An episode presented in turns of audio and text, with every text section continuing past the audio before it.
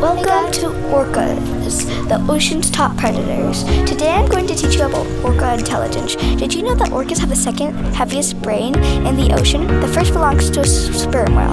But first, back to orcas.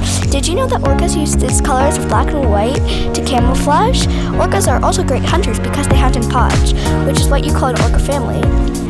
Imagine this. You are a seal swimming in the deep part of the ocean. When you turn, it sees something swimming towards you. It's an orca. You quickly swim in the other direction. But wait, there's another one. Wait, no, that must be a of light. But as you come closer, you see it. It is even huger than the first.